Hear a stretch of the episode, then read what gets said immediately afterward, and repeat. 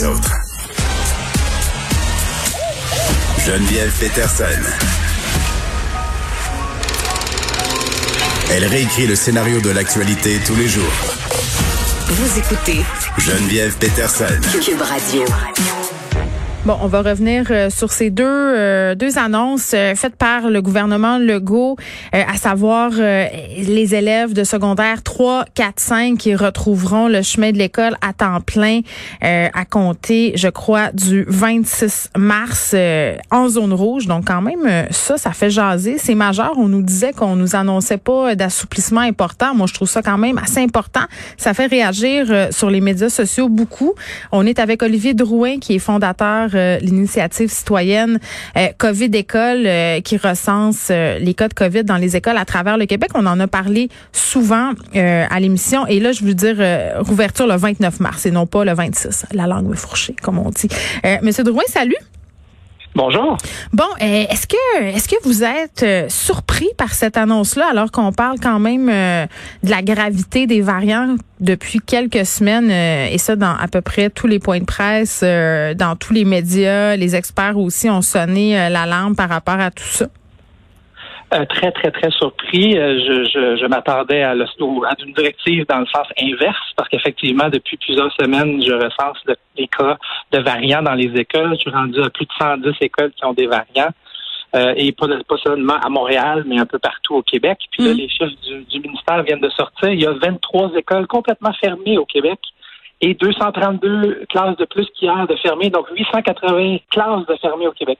Donc les variants vont plus vite que la, la, la, contamination habituelle et les classes bulles ferment, les écoles au complet ferment maintenant. Donc euh, oui, très très surpris. Vous avez annoncé euh, tantôt sur votre compte Twitter euh, qui est surveillé par le gouvernement par ailleurs, vous êtes, plus vite qu'eux, qu'une école de Villeray vient de fermer justement à cause des variants. Est-ce que les écoles et les classes qui sont fermées là, se retrouvent majoritairement à l'intérieur de la communauté métropolitaine de Montréal, selon les chiffres que vous recensez? Non, pas du tout. Euh, il y en a partout. Puis même dans la tendance que j'avais vue dans les derniers jours, c'était que près de 65% est en zone orange. Donc à Québec, la Pocatière, euh, Kamouraska, euh, Outaouais, Saguenay-Saint-Jean, il y en a, il y en a vraiment partout.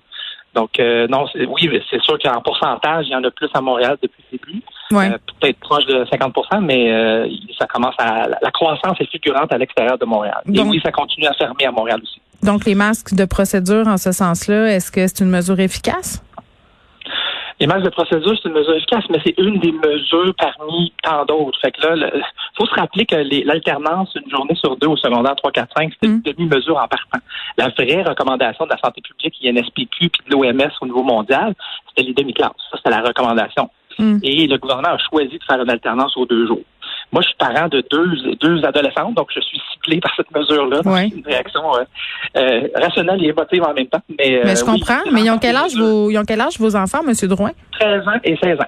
Donc, vous vivez l'école secondaire. Puis je serais curieuse de savoir, parce que 13 ans et 16 ans, ils sont pas au même cycle du secondaire, donc expérimentent pas les mêmes mesures.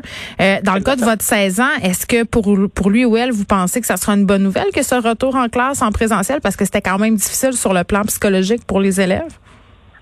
Ben, c'est l'aspect socialisation qui va être amélioré, c'est certain. Dans, dans mon cas personnel, il n'y avait pas eu de demande de retourner à l'école à temps plein, non. Donc, les deux filles sont confortables avec le mode dans lequel ils sont présentement au niveau sociabilité. Hmm.